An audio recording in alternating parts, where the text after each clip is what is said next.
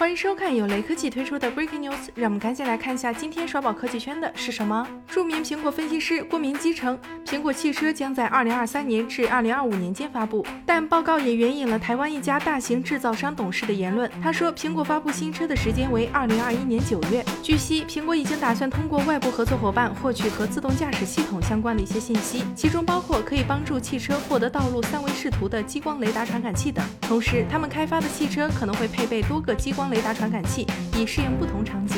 至于电池问题，据知情人士透露，苹果公司计划使用一种独特的单电池设计，电池里可以装入活性更强的材料，从而增加汽车的续航里程。苹果做汽车这件事听起来有点突兀，但可能性并非没有。目前，苹果的硬件生态已经覆盖了手机、平板电脑、电视盒子、智能穿戴、智能音箱等多种形态的产品。而在消费者的产品领域，汽车基本就能算最贵的大件了。